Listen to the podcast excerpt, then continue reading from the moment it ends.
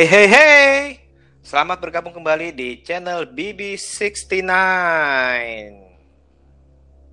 Oke, pada malam hari ini nih kita kumpul lagi nih. Sama siapa nih, ayo? Aku Mas Watching Movie Channel. Oke, kita watching nih Movie Channel mau dikenalin lagi supaya subscribe aku ya. Oh, harus dong. Harus ya. Apalagi apalagi sekarang nih baru upload lagi nih yang baru nih. Iya. Jangan lupa pendengar yang Mas BB69 at YouTube gua khusus tentang film, mau series, mau film, mau apa aja pokoknya ada tentang film pokoknya di Watching Movie Channel. Gua usahain tuh tiap 1-2 hari selalu gua update. Yang penting harus di-subscribe dulu ya. Harus. Jangan deh nggak harus juga, tapi ketika lu suka, lu denger dulu ketika lu suka. Lu jangan buru-buru deh subscribe jadi nggak ketinggalan sama berita-berita film yang gue tampilkan di sana adalah film-film rekomendasi semua sih. Sama notifikasi ya supaya mereka kalau ada yang terbaru itu juga itu paling penting itu.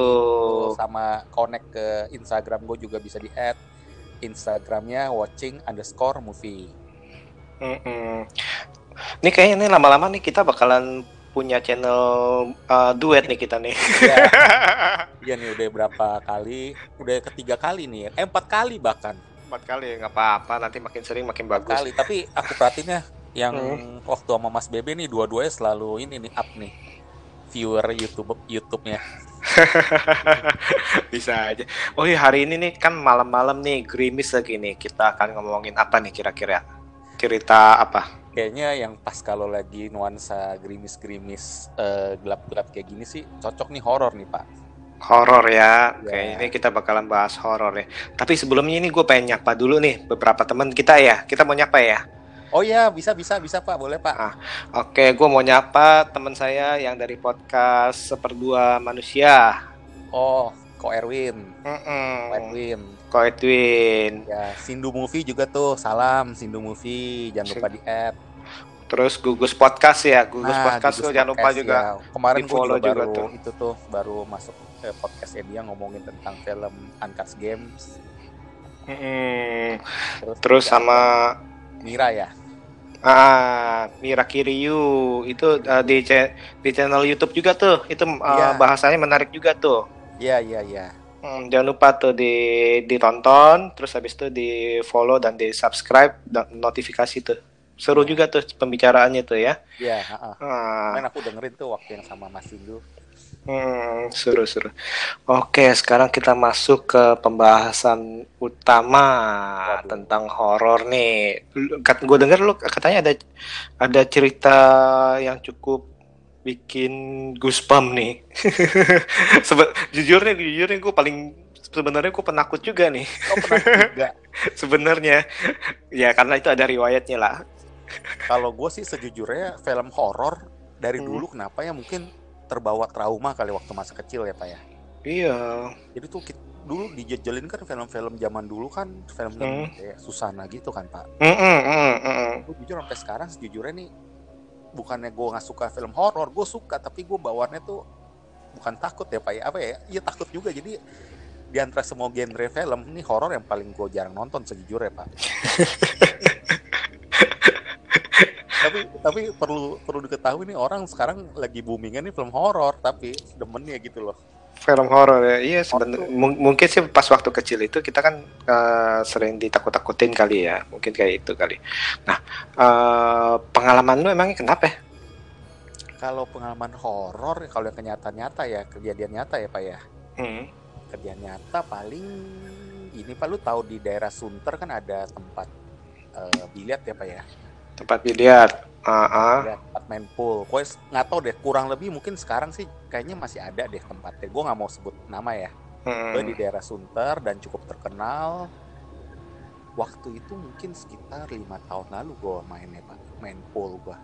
5 tahun lalu. Main biliar gitu, 9 ball gitu. Gue datang ke sana tuh sama teman-teman gue berempat. Itu sekitar jam 10 malam. Itu emang tempat itu. Jadi gue bukannya baru sekali Pak, gue mungkin udah sekitar 10 kali ini ibaratnya yang ke-11 kalinya gitu. Jadi gue udah bukan sekali datang, gue emang beberapa kali main dan gue suka hobi biliar dan gue suka hobi biliar ini kayak si Adam Sandler nih Pak. Judi. Kalau judi ke saya terlalu ekstrim, jadi suka iseng, misalnya sampai 5 yang menang ntar bayar, yang kalah bayar. Bayar. Kecil-kecilan lah, taruhan kecil-kecilan biar seru-seruan aja. Ya gitu. Nah itu kan kurang lebih gue main kurang lebih ada 2 jam kali, sampai jam 12-an kurang lebih tuh. Dan kebetulan gue inget banget tuh, gue kalah saat itu. Kalah itu juga di saat itu mungkin, terus kan udah kalah kan perjanjiannya kalah, makan minum bayar. Terus juga biaya poolnya selama 2 jam itu kita bayar. Pertama ada sedikit itulah uang bensin lah istilahnya kayak gitu. Terus kalahnya kalau nggak salah nyesek tuh, ibaratnya kalahnya nyesek ibaratnya tuh harus ya masih belum kalah tapi gara-gara bisa bola 9 depan mata, gue jatuhinnya tuh ibaratnya tuh jadi bola putih ibaratnya kayak gitu kan. Akhirnya deh. Jadi ya udah endingnya kalah, udah final ya, jadi ibaratnya misalnya pertandingan sampai 8 nih, gue udah kalah 8-6 gitu ibaratnya deh, 8-6 kalah akhirnya. Nah pas kalah itu kan tuh posisinya kan di lantai 4 ya Pak ya, tempat lihat tersebut di lantai 4. Nah itu kan gue kalah tuh, gue sama om-om nih kebetulan nih temen gue yang ini ibaratnya tuh umurnya tuh 20, mungkin 20 tahun di atas gue kali, yang kita orang tuh saling suka hobinya sama, sewor, jadi kalau tiap main ini sewor terus gitu, jadi selama main bisa saling bisa ini apa kayak orang main itu Pak apa PlayStation gitu, jadi bisa saling ceng-cengan gitu walaupun dia di atas gue 20 tahun.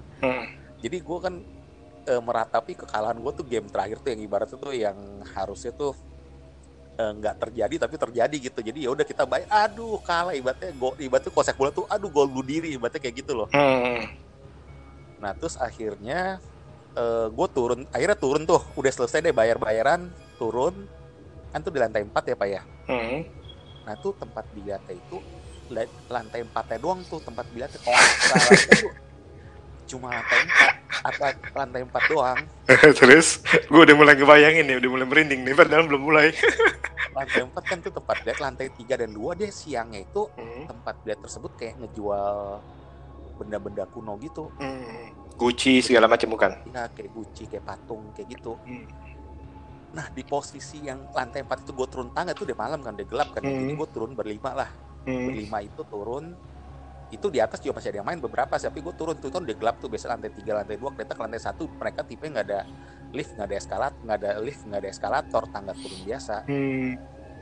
Jadi tuh gue, karena gue meratapi kekalahan game terakhir itu, gue bilang sama si om itu, aduh gue KO hari ini, gue kalah nih, aduh kok kasihan nih kok gue dengan gue ibaratnya nih pulang mau makan jadi nggak jadi nih bla bla bla, gue bilang gitu ibaratnya. Terus tapi gue sambil jalannya itu kayak ngerti gak, jadi gue kan kalah, jadi gue pegang pundak dia tuh, aduh om gue gila kalah nih om.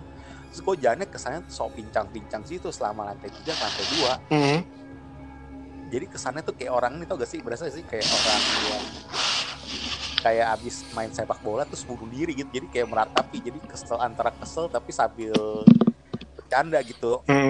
Om, aduh om gila om, gue gimana nih om, traktir dong makan, pulang dong nih lapar. Jadi sama cewek gue ibaratnya ya, jadi, sama dia nih. Jadi gue nggak mau momen ke akang nih, harusnya di dekat daerah Kelapa Gading, jadi nggak bisa nih. Aduh kalah nyesek banget lagi, ibaratnya gitu kalah nyesek tau kan, kira-kira lu bisa ngebayangin? Iya bisa. Tangga gitu, kesannya kalah nyesek gitu. Terus gue kayak pincang-pincang, jadi kesannya tuh kayak tersakiti gitu, karena nggak jadi menderita, kalah ini kalah yang pahit gitu. Ya udah akhirnya kita turun tuh, gue posisi gaya gue inget banget tuh kayak ngesot gitu jalannya, jadi kayak orang pincang. Orang kayak orang gini, kayak minta kasihan sama si omnya gitu, gila lu menang lu hebat tuh, kasihan kayak gini nih ibaratnya kayak gitu. Terus nah, akhirnya kan pulang tuh makan. Saya udahlah kita anggap tuh kayak ngomong bercanda lah, ngeceng-ngecengan biasa deh. Ya, saya pulang itu nggak ada apa-apa tuh, biasa aja tuh, masih seperti biasa pulang. Ya akhirnya gue pulang ke rumah jam 1, ya udah terus ya udah kayak biasa kita mandi dulu bla bla bla, akhirnya besokannya kita bangun tidur kan. Kejadian ternyata waktu besok bangun tidur tepat kok buat jam tidur, bangun tidur kalau nggak salah gue dulu kerja itu gue bangun jam 8-an itu gue sakit Pak kakinya. Apanya gue bahasanya selangkangan gue. Itunya tuh apa itu tau gak sih, kalau bagian pria itunya loh, gue nggak maksud bagian pria itunya itu tuh ada dua, istilahnya ada dua itu. Oh, permata lo. Dua permatanya berarti. Terus tiba-tiba keluar benjol merah. Terus itu gue sih dulu kuasa ke dokter ya, ke dokter daerah klinik situ. Dia bilang, gue nggak ke dokter itu nggak langsung saat itu pak, 2 hari kemudian pak. Gila tuh gue belum pernah seumur-umur kayak gitu pak. Kayak gitu, tiba-tiba tuh kayak ada nanah, tau gak kayak ada nanah. Terus? Iya, jadi gue tiba-tiba bisa bisul di sana. Itu gue prediksi sih bisul ya. Oke. Karena kayak ada nanahnya gitu, sakit. Terus? Dan setelah gue inget-inget lagi, kan itu gue nyetir juga ya, nyetir jalan. Tuh puasa tuh gue pas hari ketiga atau hari kedua, kok udah mulai hari kedua tuh gue nggak bisa nyetir deh, nggak salah deh, sakit deh kalau duduk deh. Dan yang lebih parah lagi posisi gue kalau lagi jalan pak, bener-bener kayak kejadian gue waktu turun di lantai 4 ketiga pak. Aduh. beneran nggak bohong. Jadi kejadian lu ya? Jadian itu pengalaman yang benar-benar terjadi tuh dalam hidup. Padahal lu bercanda, tuh ya. Itu bukan bercanda, saya tuh anggaplah kayak kita gobung diri, iya. Kita kalah main game atau kita tiba-tiba adu makan nasi goreng terus kalah 3 bungkus terus gitu, ibaratnya yang turun tangga tuh kesannya kita so adu om, waduh gua nggak jadi makan, nggak gara lu habisin semua nih gitu, ibaratnya gitu. Terus gimana? Tapi lu beneran pak, ada ingat-ingat apa gak? Gua ada 2 kemungkinan yang pengen terbesar sih. Kalau nggak itu, kalau nggak gara-gara gue mungkin kurang ajar kali ya di turun lantai 3 atau 4 seperti itu ya, di daerah yang area-area yang ibaratnya banyak benda-benda itu ya. Terus? Benda yang lama. Atau besokannya sih, emang besokannya gue pas gue kerja itu ada sakit-sakit dikit. Tapi gue makan itu sih, daging bakar setengah matang. Tapi gue rasa walaupun itu penyebabnya daging setengah matang ya. Tapi yang penting cara jalan gue jadi seperti itu selama seminggu. Nah, jadi ya percaya nggak percaya ya antara kok apakah itu kebetulan ataukah itu memang, iya, jadi, emang kebetulannya tuh tetap arahnya ke situ pak, walaupun gue mungkin nyangka nih, temen gue kan analisa juga nih, kamu habis makan tuh kali makan di apa tuh gak, di apa tuh Gading, gue inget banget tuh Gading yang ada kolam renangnya apa tuh? Gading Marina, bukan Marina ya? Gading yang orang suka kawit menikah. Oh, Sport Club. Sport Club. Gading Sport Club. Gue inget banget tuh makan yang di tempat yang apa tuh namanya apa tuh? Ini bukan endorse ya? bukan. Iya. Gading Sport Club yang di samping itu pak, yang di samping kolam renang itu. Tahu. Gue makan di situ, tapi gue pikir apakah gara-gara makan daging sama tuh biasa gue makannya well done, makannya matang. Tapi gue saat itu orangnya mbaknya salah masak, ya udah gue makan, udah nggak apa-apa deh mbak, gue ingat banget tuh gitu, walaupun dari 6-7 tahun tuh, 5-6 tahun tuh mungkin. Tapi itu kebetulannya kebetulan yang gila, yang sangat jarang ya, sangat jarang pak. Masih ingat ya? Sampai ke dokter, sampai dibersihin itunya, aduh. Aduh, jadi gue ketawain dulu nih, padahal nggak boleh ya. Aduh, itu sih kejadian nyata yang antara, aduh jangan, makan sejak itu ya gue. Harus. Gue sih orang yang percaya sama agama ya, tapi apa ya, sejak kejadian itu gue jadi nggak terlalu sembarangan kalau gitu-gitu pak. Iya, itu lumayan cukup ini sih, jadi pelajaran kita supaya tidak bertingkah laku sembarangan lagi, di walaupun kita percaya nggak percaya, kita tetap aja lah kan ada yang harus kita harus kita jaga ya, tingkah laku ya. Iya, jadi gue jalan sok pengkor gitu di situ pak, gila seminggu pak, benar pak. Aduh, itu bengkaknya kuning lagi. Kalau secara medis bapak tahu gak tuh pak? Ya tahu, kemungkinan aja secara bisul, ya mungkin infeksi bisul biasa gitu aja. Apa mungkin lo apa ya? Bisa aja berbagai macam, bisa aja. Tapi mandaging bisa gak? Bisa ya, bisa enggak. Atau bisa kebetulan aja mungkin ada luka dikit segala macam. Nah itu, atau kemungkinan pakai jeans yang ketat juga bisa sih itu sih. Tapi gue lama gue, ntar juga kena lagi gara-gara gue bilang gitu mas. Ya udah nggak usah diomongin deh. Iya, jangan. Nah, aduh itu sih sejak itu ya, jujur ya pak, sejak itu gue nggak kesono-sono lagi. Nggak berani. Bukan nggak berani, nggak tau kenapa gue inget abis kejadian itu gue kayak nggak kesono lagi.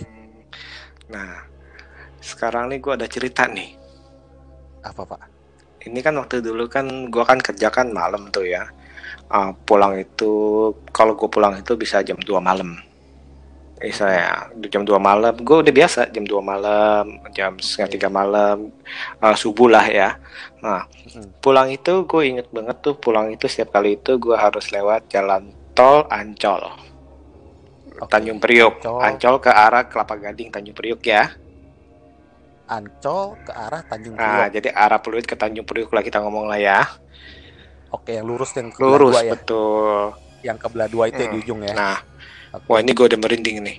Nah, ini sejarah kenapa gue agak kurang suka sama film horor, karena waktu kecil itu kadang-kadang itu atau remaja lah gue kadang-kadang itu bisa melihat lah kurang lebih ya. Dari yang bagus sampai yang nggak bagus. Oke. Nah, singkat kata pas pulang dari setiap kali pulang kan sendirian tuh gue ya. Dan jam segitu tuh sepi tuh, bukannya rame tuh, sepi. Walaupun Jakarta itu adalah kota hidup pasti ada mobil tapi sepi. Okay. Entah kenapa di tempat yang sama di Ancol situ itu pasti tiba-tiba ada yang mengikuti. Entah itu di kursi belakang, entah itu di kursi sebelah. Nah, apakah itu gue bisa melihat apa enggak? Itu gue bisa merasakan. Oke. Nah, itu selalu sendiri apa ya? Selalu sendiri. Dan itu banyak kan selalu di atas jam 12. Iya, pasti gue pulangnya kan jam 2-an. Nah, itu waktu sampai satu saat itu muncul tuh, dalam arti lagi nyetir, tiba-tiba itu ada kepala melayang di sebelah kanan gue, ngerti gak? Jadi gue nyetir, jadi ngikutin aja. Ya udah pokoknya berupa kepala api bukan? Pak? Hah? Api bukan? Kepala terus ya gue agak lupa ingat lah, pokoknya kepala gitu ya, kepala doang jalan. Jadi di samping kaca kita. Jadi dalam arti dikala lu mata lu kan pasti kan ada lu bisa melihat pinggir mata ya. Yeah. Nah, itu kelihatan. Gue melihat ataupun mungkin orang bilang merasakan atau melihat, tapi gue melihat itu seperti kepala gitu. Oke. Sebenarnya seperti ini. Pada prinsipnya yang penting dalam hati gue, oke, yaudah lu mau muncul silakan. Gue anggap lu nemenin gue. Ngerti gak? Gue anggap lo nemenin gue dalam cuma tempo 2 detik atau sepanjang jalan sampai di Artagading itu yang belokan ke kanan ya. Nah habis itu udah nggak ada. Nah tapi itu berulang-ulang kali, berapa kali gue kejadian seperti itu tuh ya. Tapi bisa gak itu Pak, halusinasi bisa gak? Nggak mungkin ya, ada gak halusinasi? Kalau kan kadang-kadang bisa orang. Ya bisa nggak, dalam arti itu nanti kita bahas berikutnya nih. Nah, jadi itu yang tadi gue bilang itu lo percaya apa nggak percaya? Nggak percaya itu, ya pokoknya dalam hati gue gini, gue ada Tuhan misalnya. Oke, lo mungkin ada apa? Ada alam lain nih yang dimana kita sejajar nih, berkesinambungan sejajar universe lah ya dalam arti. Tapi mungkin di saat itu pas hawanya gue sama hawanya dia sama, mungkin dapat gitu ya. Yang pasti dalam hati gue bilang, atau bahkan waktu itu beberapa kali gue ngucapin, oke, kalau kayak gini nggak apa-apa, yang penting lu jangan ganggu gue nggak ganggu lu. Tapi lu nyamping di samping gue nggak apa-apa, jangan tiba-tiba muncul di depan kepala gue, ngerti gak? Apa sosoknya apa Pak? Sosoknya apa? Kalau nggak wanita atau kurang jelas, kurang lebih wanita sepertinya sih. Nah itu cuman, ya itu cuman kepala doang, pokoknya ngiringin gua aja di samping gua, dan itu nggak, saya bukannya dia nengok terus nggak apa nakut-nakutin, nggak, dia berjajar samping gitu. Kelihatannya sama nggak Pak? Sama persis, sama. Nah udah, jadi beberapa kali pokoknya kan gue kalau seperti itu ya paling-paling kita misalkan kalau memang kita nggak sanggup ya kita punya Tuhan, kita bilang ya kalau misalnya kalau gue merasa nggak sanggup ya gue bilang ya nggak usah kasih lihat, ngerti kan? Gue mendingan seperti itu dalam arti walaupun gue nggak takut, nggak ganggu dia nggak ganggu gue. Sempet berapa lama tuh Pak? Sempet beberapa kali sih, itu sih lumayan sih dalam arti, dan itu diiringin terus ya dalam arti akhirnya gue ngambil sisi baiknya, ya udah mungkin supaya gue nggak ngantuk. Ngerti gak? Ada ini gak Pak? Ada berpikiran ini mungkin orang-orang yang pernah kita kenal? Enggak.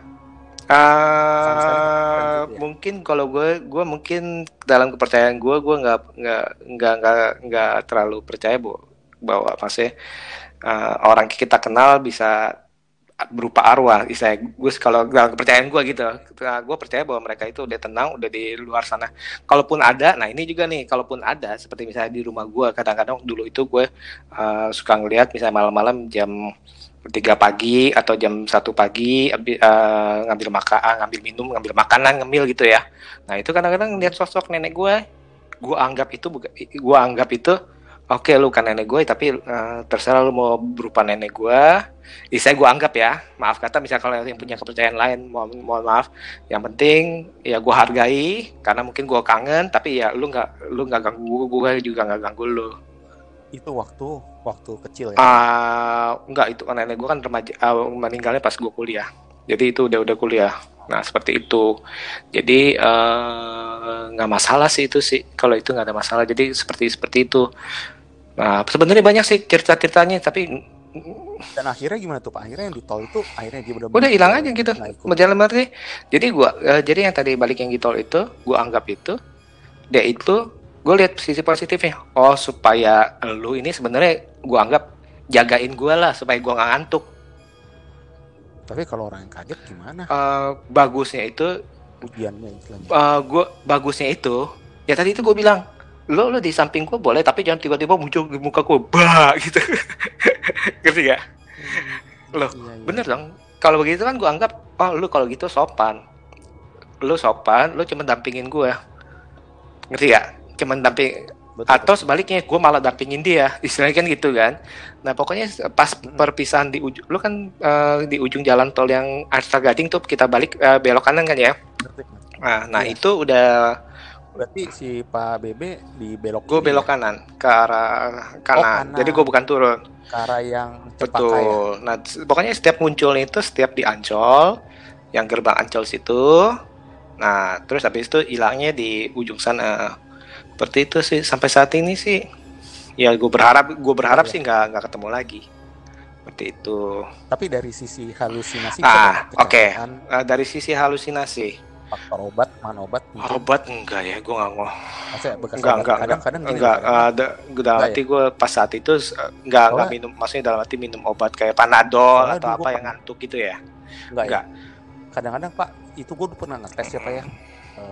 Orang bilang ya, dulu kan gue baca di Google ya,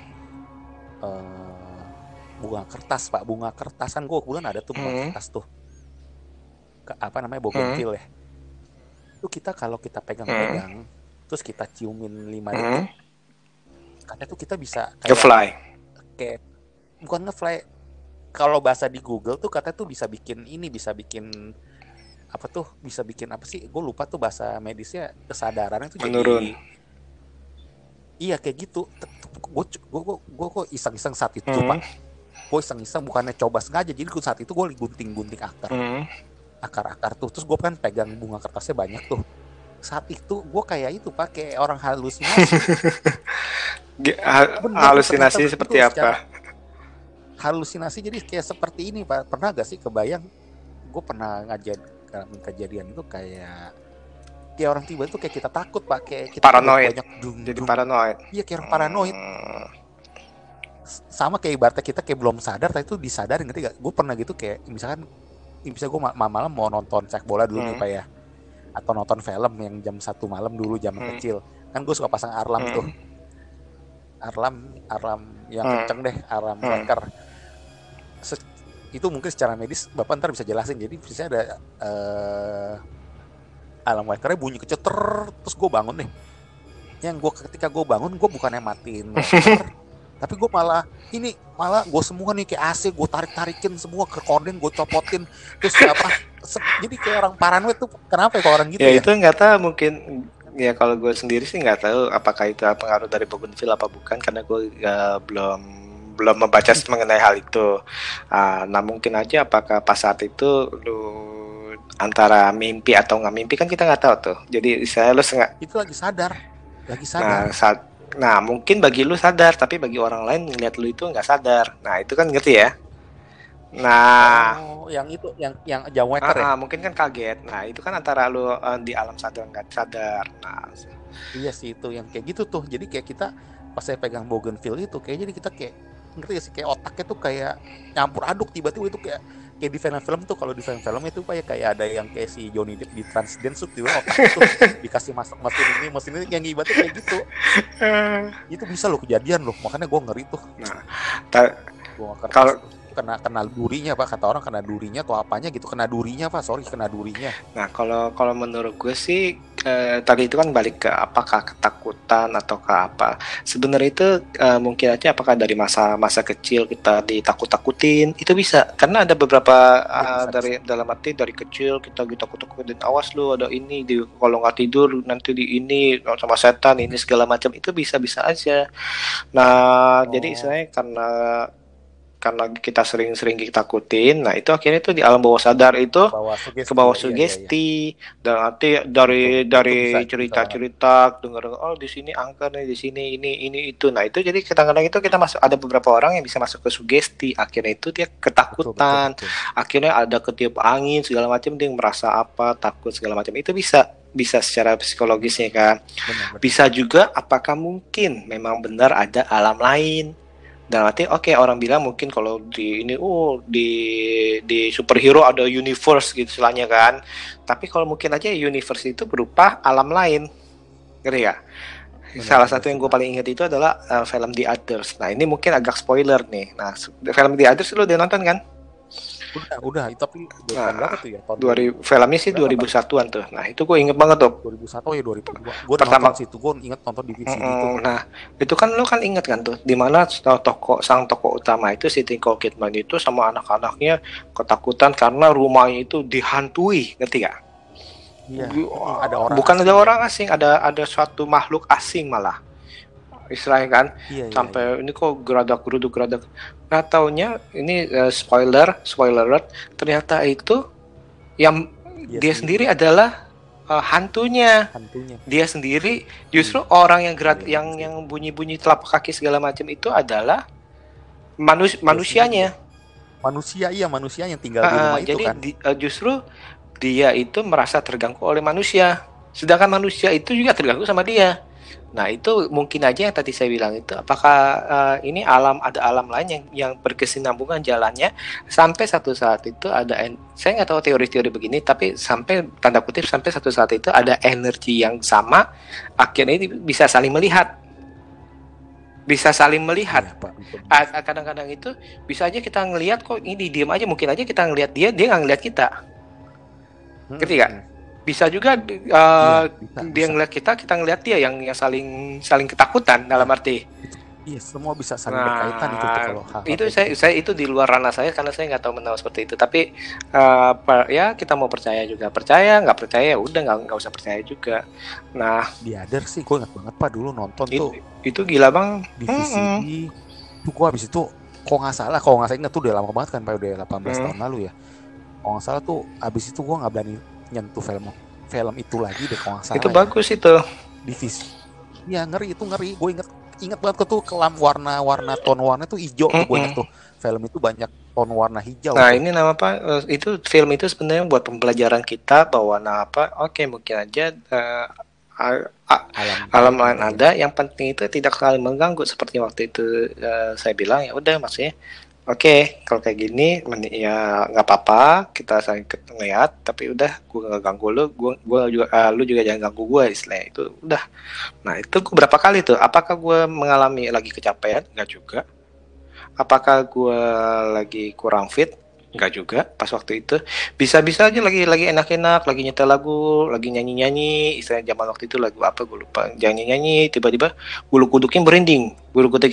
Ya pada hati gue aduh si asem nih istilahnya itu. Nip kan ngomong gitu kan. Tapi untuk yang denger ya Pak ya.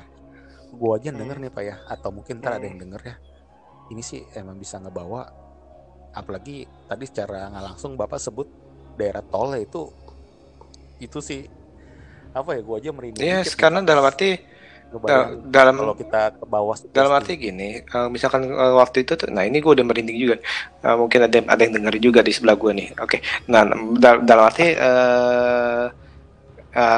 sampai nggak bisa ngomong. Oke, dalam arti seperti ini, dalam arti misalnya waktu itu tuh, jadi pengalaman gue itu tiba-tiba lagi enak-enak, nggak ada pikiran apa-apa, kecuali gue habis nonton film setan, nggak.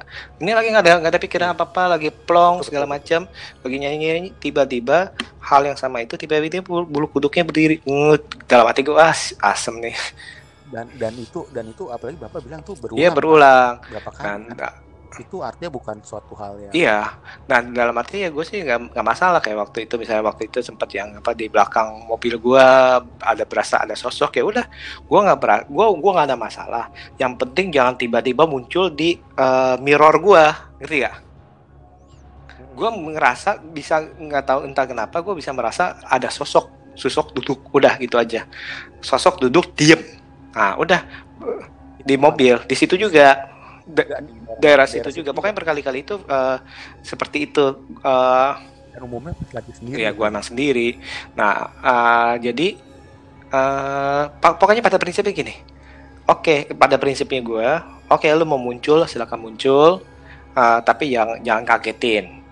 Oke, lu mau deket gue, boleh, tapi jangan ganggu gue juga nggak ganggu lo. Habis itu gue juga percaya sama Tuhan, ya udah gue nggak ada masalah istilahnya. Kalaupun ini emang gue dikasih kesempatan untuk melihat atau merasakan, gue hargai dan udah kita saling jaga aja. Gue anggap lu ngejagain gue supaya gue nggak ngantuk, supaya gue nggak kecelakaan. Karena waktu itu gue sempet berapa kali ngalamin bener-bener exhausted loh, ngerti gak? Bener-bener capek. Dimana, pernah gak loh? Itu 2 kali atau 3 kali gue ngalamin itu bener-bener capek. Dimana gue bisa blank, dalam arti waktu nyetir itu gue bisa blank itu hilang ingatan. Toto sampai. Tahu-tahu itu udah jalan berapa kilometer, udah turun tol. Dari misalnya kita anggap dari Artagading udah turun tol ke daerah Jatinegara, baru loh kok bisa nyampe 3 kali gue sempat. Nah, iya, bener Pak itu. Nah, itu iya. Antara nggak tahu ada orang bilang apalah, apa yang bilang apa itu gue ada yang ya itu gue nggak tahu apakah gimana, gue nggak ngerti. Pokoknya itu gue kejadian 3 kali seperti itu, bener-bener blek loh, kok gue udah nyampe, maksudnya udah turun nih. Atau ya, mungkin kalau secara medis mungkin gue waktu itu kehilangan memori gue, short term memory. Bisa, kita anggapnya gitu, karena gue blank.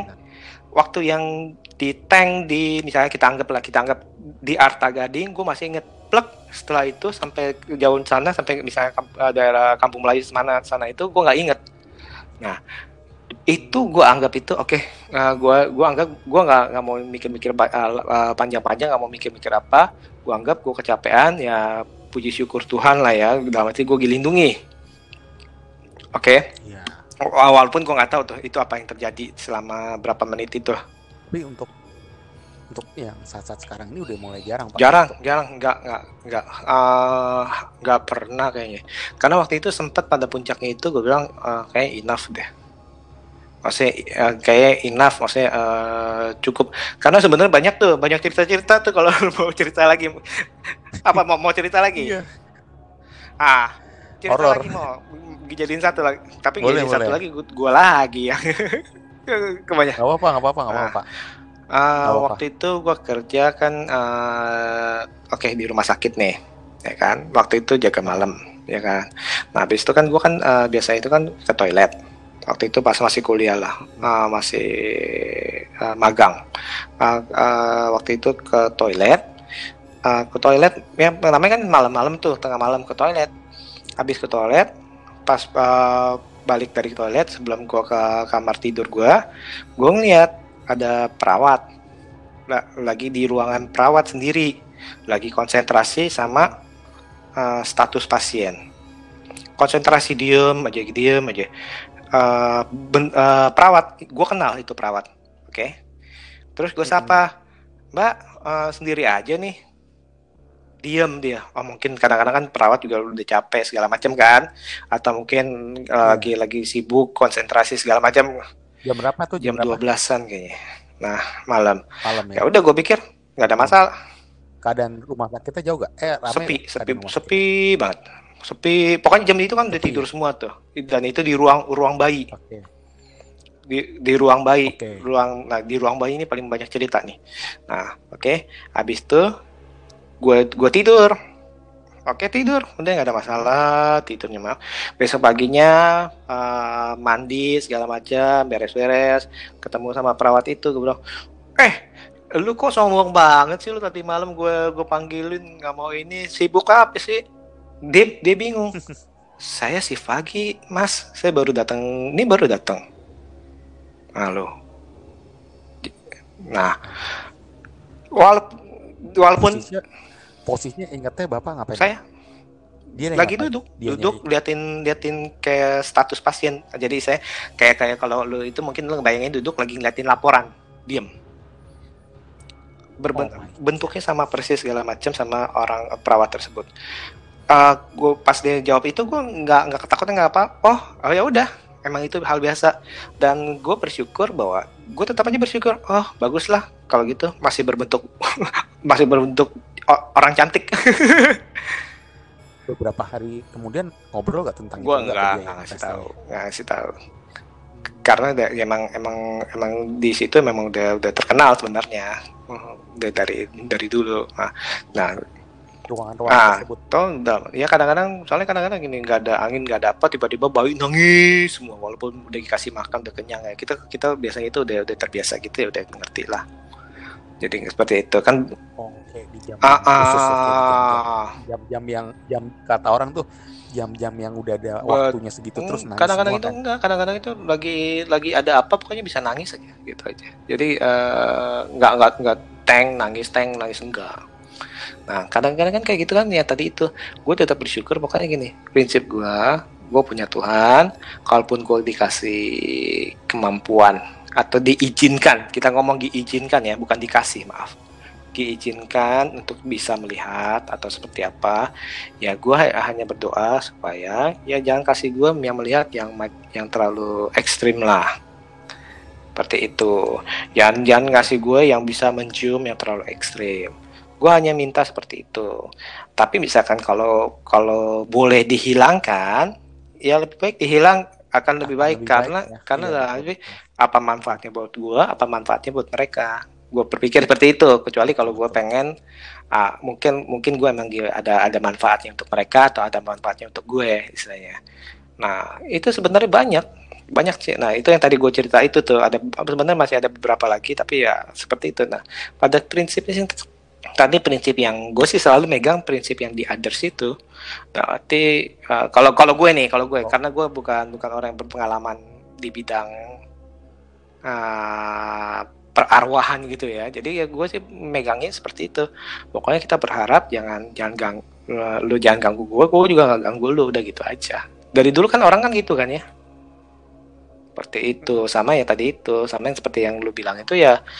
Lu percaya nggak percaya ya kita harus jaga sikap kita, jaga adat kita, mulut kita, bener kan? Iya sih, itu gue alamin sih, itu bener-bener hal yang tak terduga, tiba-tiba kayak di dunia film kejadian 2 hari kemudian. Seperti itu sih. Nah. Tapi pengalaman ini pernah nggak Pak? Pengalaman lihat sosok kan selama ini kan tadi kan ceritakan sosoknya kan yang di samping kaca itu kan samar-samar kan, tahu kayak kelihatannya kan, bahasa gini kan, kelihatannya kayak cewek tadi kan, kelihatannya seperti itu kan. Tapi pernah gak selama hidup ngeliat sosok hal, misalnya anggaplah tanda kutip ya, kita inget tampangnya sampai sekarang. Kalau tapi yang kita kenal, yang sebenarnya kita kenal sih mungkin pernah gak? Yang kita inget, maksudnya kita inget benar-benar mukanya tuh, wujudnya tuh kita inget. Kok gue sih ada Pak sekali Pak. Gue inget banget itu, mungkin gue masih inget banget sampai sekarang Pak, gue inget Pak itu, gue inget banget kan dulu tidurnya sama sama kakak gue ya. Dia tuh tiba-tiba gue kebangun jam 3 dan gue benar-benar kebangun dan gue benar-benar posisinya badan doang wanita. Aduh gue inget banget kayak sekarang Pak, itu inget banget kayak sekarang. Wah lu kalau ingat-ingat tuh nanti kalau gue sih walaupun waktu itu pernah lihat, gue akan minta dilupakan, itu aja sih. Gue nggak mau bukan kita ingatnya dalam arti bukannya kita masih terbayang gitu, bukan, tapi kalau kita misalkan flashback memori kita ingat gitu loh. Nah, justru itu. Nah, ngomong-ngomong kayak gini kan banyak nih pengalaman-pengalaman kayak gini nih. Jadi sebenarnya itu ya kita harus ya benar-benar harus jaga diri ya, dan sama kita selalu itu di atas sih. Yes, itu paling penting kok Dama. Itu yang paling menguatkan kita sih dari segala hal apapun sih. Betul. Tapi jangan cuma karena kita ada hal tertentu kita ingat. Betul. Sebaiknya jangan. Itu juga kadang teguran. Betul, karena dalam arti kalau hati lu kosong, pikiran lu kosong, nah itu jangan tuh bengong segala macam. Pikiran lu kosong, nah itu percaya nggak percaya itu berbahaya. Seperti itu.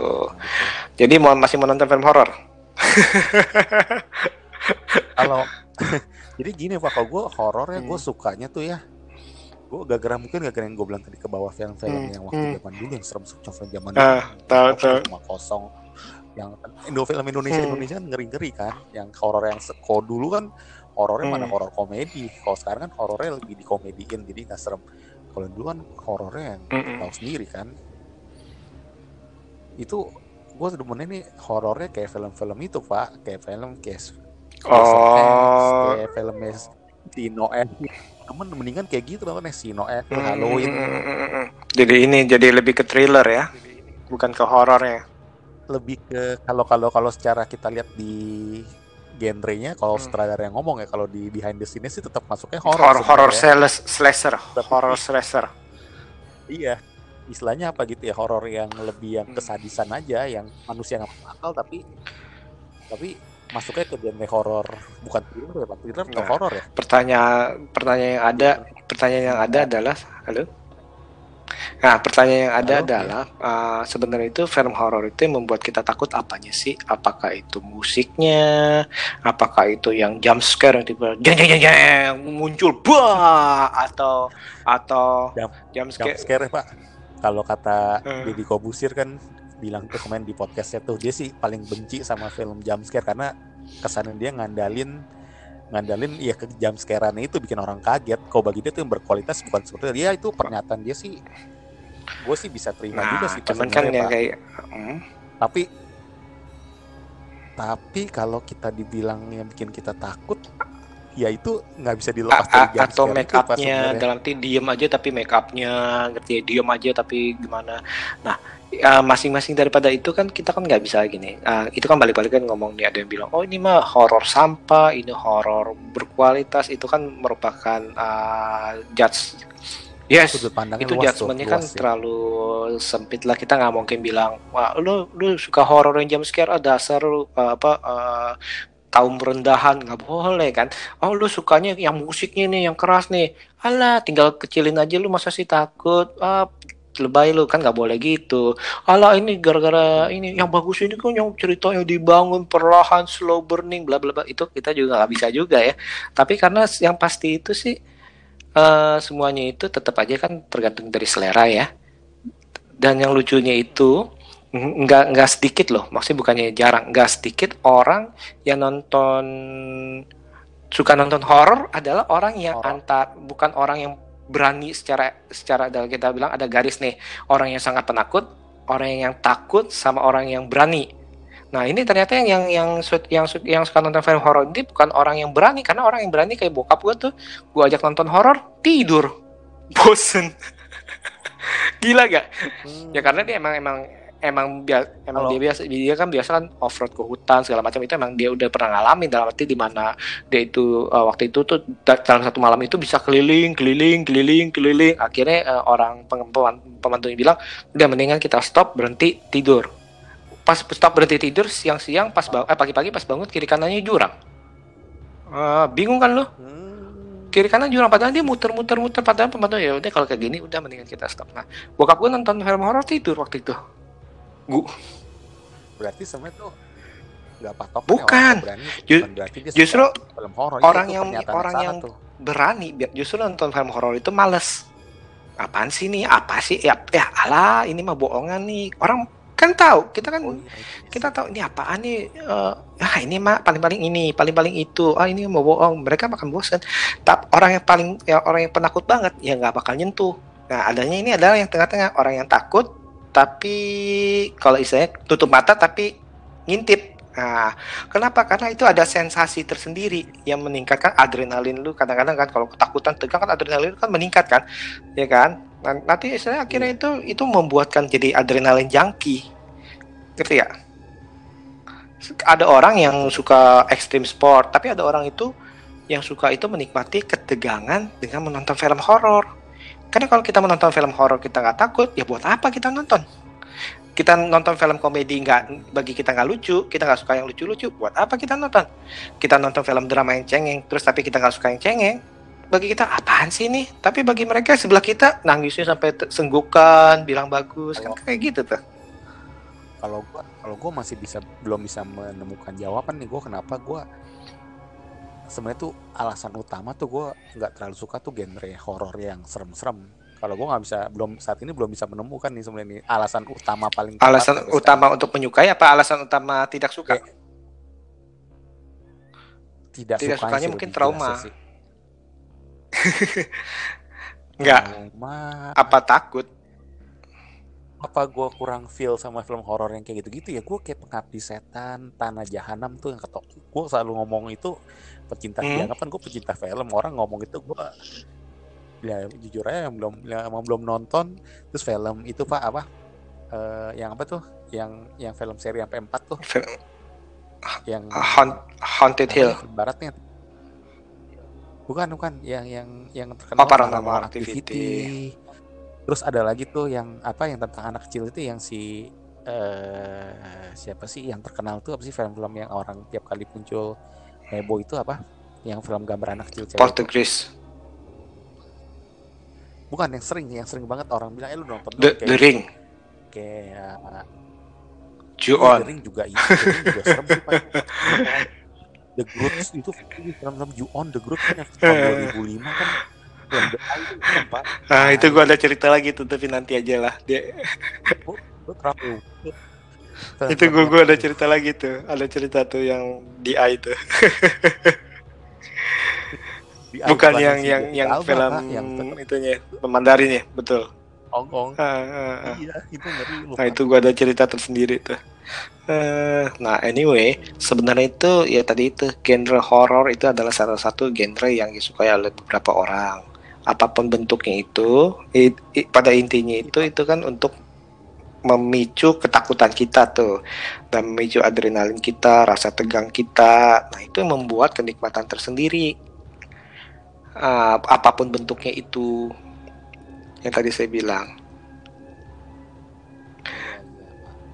apa ya, gue penasaran tuh horor yang itu Pak, yang orang yang ibaratnya menurut gue ya 5 tahun terakhir orang ngomongin film horor itu apa ya Pak It aja gue belum nonton Pak juga. Kalau It gue nontonnya yang klasik sih, yang baru gue belum karena waktu juga. Itu kebetulan pas gue pas It yang baru keluar itu gue baru rewatch It yang lama, jadi saya masih diinget kepala gue nih saya, jadi ya udahlah mendingan nanti aja daripada gue bandingin kan, kalau gue sih gitu. Iya. Nah apa ya film yang itu Pak, film itu yang ada yang kayak gambar posternya tuh gambar itu kayak Derawati itu apa Conjuring sebelumnya apa tuh. Nah, itu Conjuring gue. Conjuring bagus, Conjuring 1 bagus.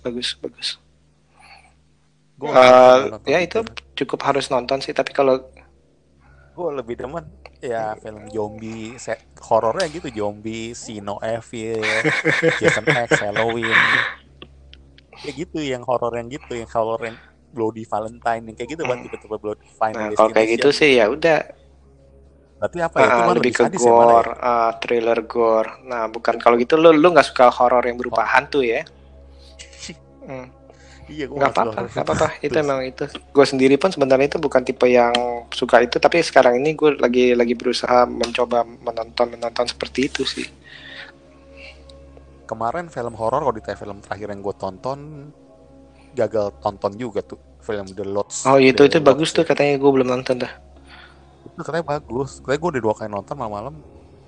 Gue gak suka sih, gak tau film itu emang bawaannya serem atau apa ya. Gue aura film itu gue gak suka apa. Jadi ternyata jadi apakah itu film saking bagus ya, jadi gue kebawa nggak nyaman ya atau gimana? Film nanti coba gue nonton Pak. Itu salah satu ini sih. Si Alicia Silverstone tuh dia main sebentar. Itu nanti gue nonton itu. Itu sih salah satu yang memang harus gue nonton. Yang mau gue nonton sih. Itu bagus, sinematografinya bagus tuh film tuh. Suasana sebenarnya tuh harusnya film yang gue suka karena suasana ini Pak, suasana kabin kayak suasana kota pinggiran gitu. Iya, kabin gue suka tuh kayak gitu, kayak tentang satu rumah gitu. Tapi bawaannya gue nggak nyaman nonton tuh, nggak tahu karena jelek. Jadi bukan berarti bagus ya, bisa berarti karena terlalu bertele-tele atau emang film itu bagus sekali tahun ntar nonton. Oke deh kalau gitu, ini horornya cukup menegangkan nih ya. Lu jadi mengorek masa lalu, jadi ingat-ingat lagi. Jadi ngeliat kejadian barusan. Ya, Pak. Karena itu Pak, itu manusiawi sih gitu ya. Gak apa-apa, gak apa-apa. Ini sih cukup ya. Semoga sih pembicaraan ini cuman buat pelajaran aja. Ingat yang episode kali ini bukan untuk nakut-nakutin. Ingat aja kita tetap natural aja. Tadi kita bahas pengen ngomong film apa. Oh ya Pak, gue mau rekomendasikan satu film horor juga Pak. Ini salah satu film yang juga buat gue gak nyaman ya. Film The Forest judulnya. Belum. Udah nonton? The Forest hutan. Namanya kalau nggak salah Natalie Dorman. The Forest yang ceritanya apa tuh? Tentang ini Pak, jadi seorang wanita dia melakukan penelitiannya ke hutan. Oh, udah nonton gua, udah nonton yang di Jepang itu, udah. Udah ya? Siapa namanya? Natalie Dorman. Gua udah nonton itu. Nah, itu sih itu gue inget gue nonton di bioskop tuh film horor itu tuh Pak, malam gue sok berani lu sama pacar itu film ngeri juga Pak. Ya, pacar lu suka nonton itu? Oh dulu yang suka nonton itu. Kesannya ada sekarang ya, beda kan? Enggak itu maksudnya gini, film itu ngebawa gue tuh juga nggak tahu ya, itu karena gue jarang nonton horor jadi uji nyali. Salah satu film yang serem juga sih. Iya, serem juga tuh. Pacar lu seneng juga, Pak. Dulu dia sih ketawa-ketawa aja, guanya yang pulang ngeri juga. Iya tuh, kalau makanya kalau udah nonton ya, Pak. The Forest sudah ya. Bagus. Lumayan enggak? Nah. Bagus kan, ngeri kan? Tensinya tuh dari dia yang biasa-biasa aja, terus dia neliti orang bunuh diri, terus ke bawah betul. Kan? Iya, jadi pokoknya ingat ini bukan untuk nakut-takutin, terus ingat aja ya kita kan pasti kan punya Tuhan kan, ataupun apapun yang kita percayai lah, kita bilang yang Anda sebut apapun itu maksudnya ya kita percaya. Terus yang tadi itu pokoknya pada prinsipnya kita nggak ganggu, mereka juga nggak ganggu kita nggak ganggu mereka juga sih, kita berharap seperti itu. Iya sih Pak. Semoga kita semua dilindungi. Sehat selalu, kita selalu diberikan apa ya? Kok ini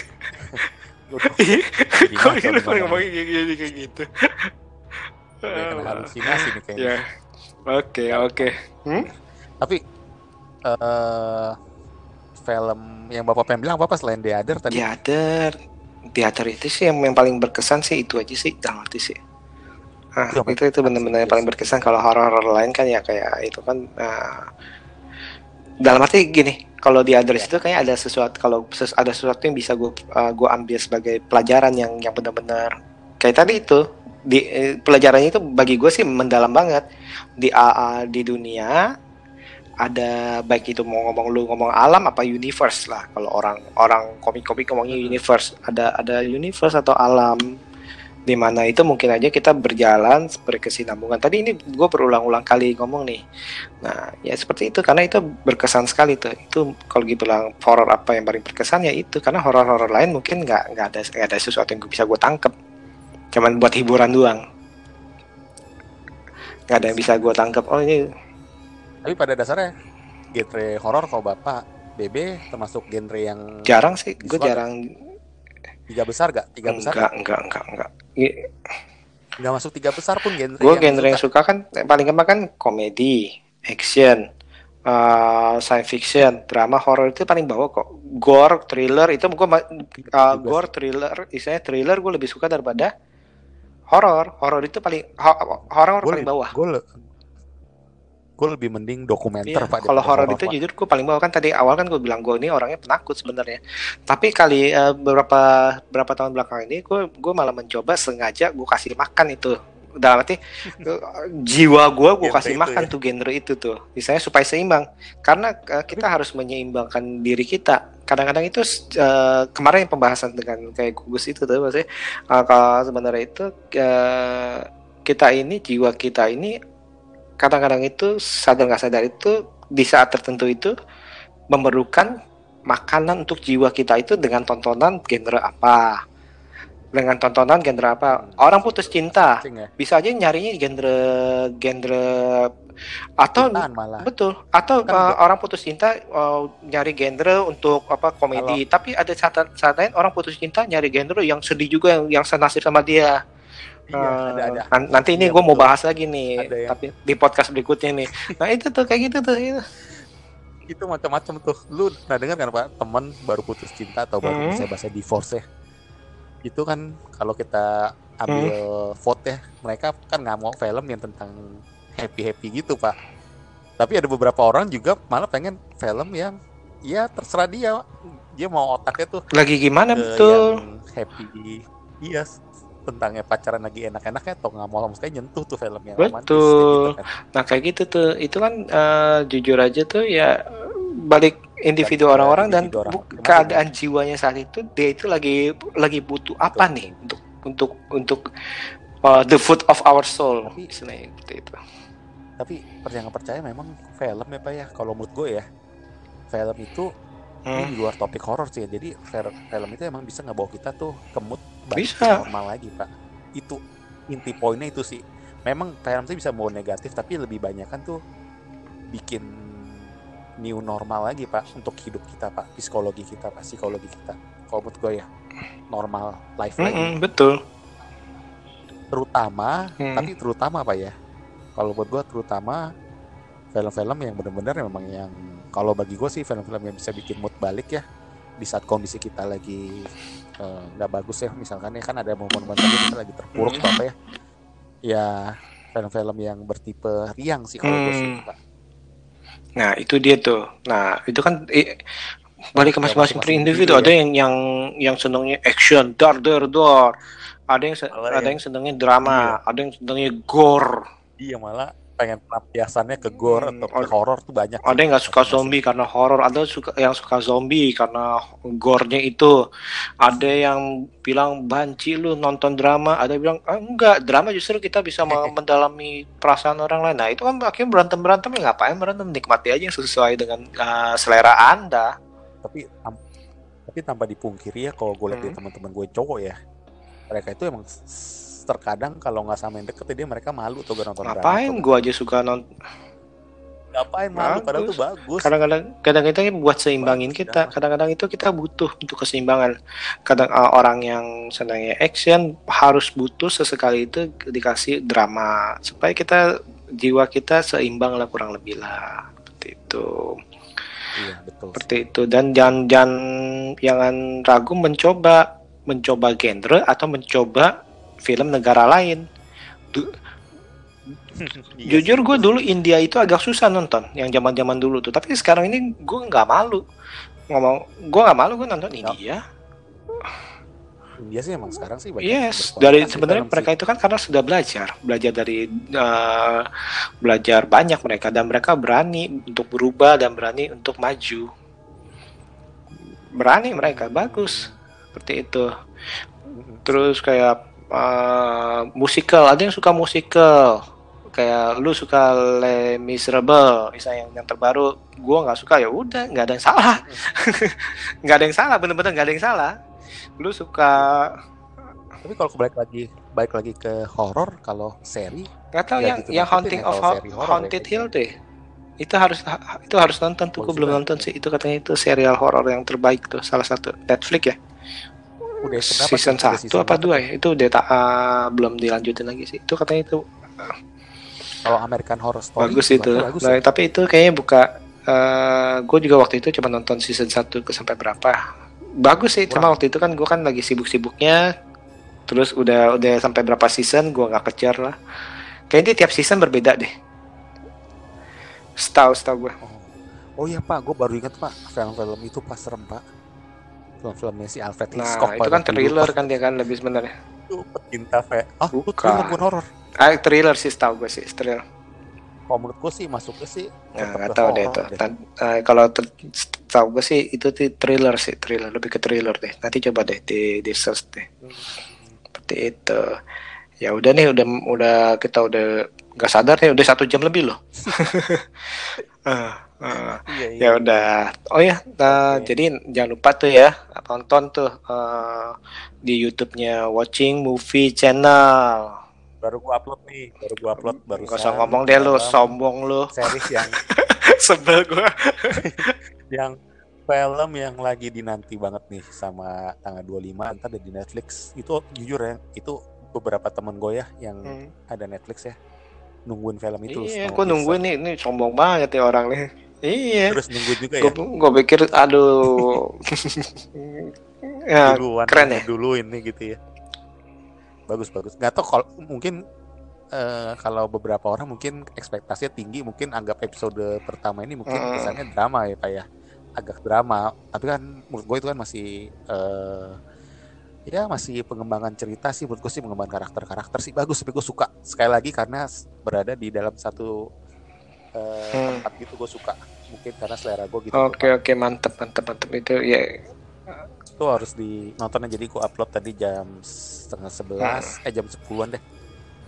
Jadi yang belum nonton series tersebut, bukan belum nonton sih, yang mau supaya kurang lebih tahu, memahami kurang lebih, jadi ntar pas nonton series 1 makin penasaran, lu harus nonton. Iya. Podcast gue Watching Movie Channel baru rilis tadi. Itu harus nonton terus. Iya, ya tenang aja itu. Besok gue dengernya, ini udah malam. Oke. Sama sukses terus ya, terus apa? Konsisten terus untuk terus apa? Update di podcastnya sih. Mantap. Sehari bisa sekali 2-3 kali tuh mantap loh. Asal konsisten segala sesuatu pasti tuh pecah. Jangan bosan-bosannya jadi tamu gue lagi ya. Iya pasti. Ya oke deh. Yuk semua. Amin. Semoga apa? Semoga bisa tidur ya. Ya udah. Pokoknya ingat aja. Kalau habis ini uji nyali nonton film The Lodge lagi atau apa sih? Misalkan kalau ada di belakang lo juga paling-paling nggak apa-apa. Atau di samping lo yang anggap aja untuk. Wah harus nonton nggak apa-apa. Omlon nih buat gak apa-apa daripada lo sendirian. Nah, ya udah. Oke. Sekali lagi terima kasih karena sudah mendengar episode kali ini. Misalkan kalau ada saran-saran atau ada ide-ide untuk kita nih, bahan-bahan untuk kita ini, boleh nih kita review film apa, bahas horor atau film apa atau topik apa gitu ya. Atau pengen bilang, aduh saya mau dong jadi tamunya nih, ya mungkin aja kita bisa kita atur coba. Oke, itu aja. Selamat malam dan terima kasih dan jangan lupa follow podcast BB 69. Oke, see you.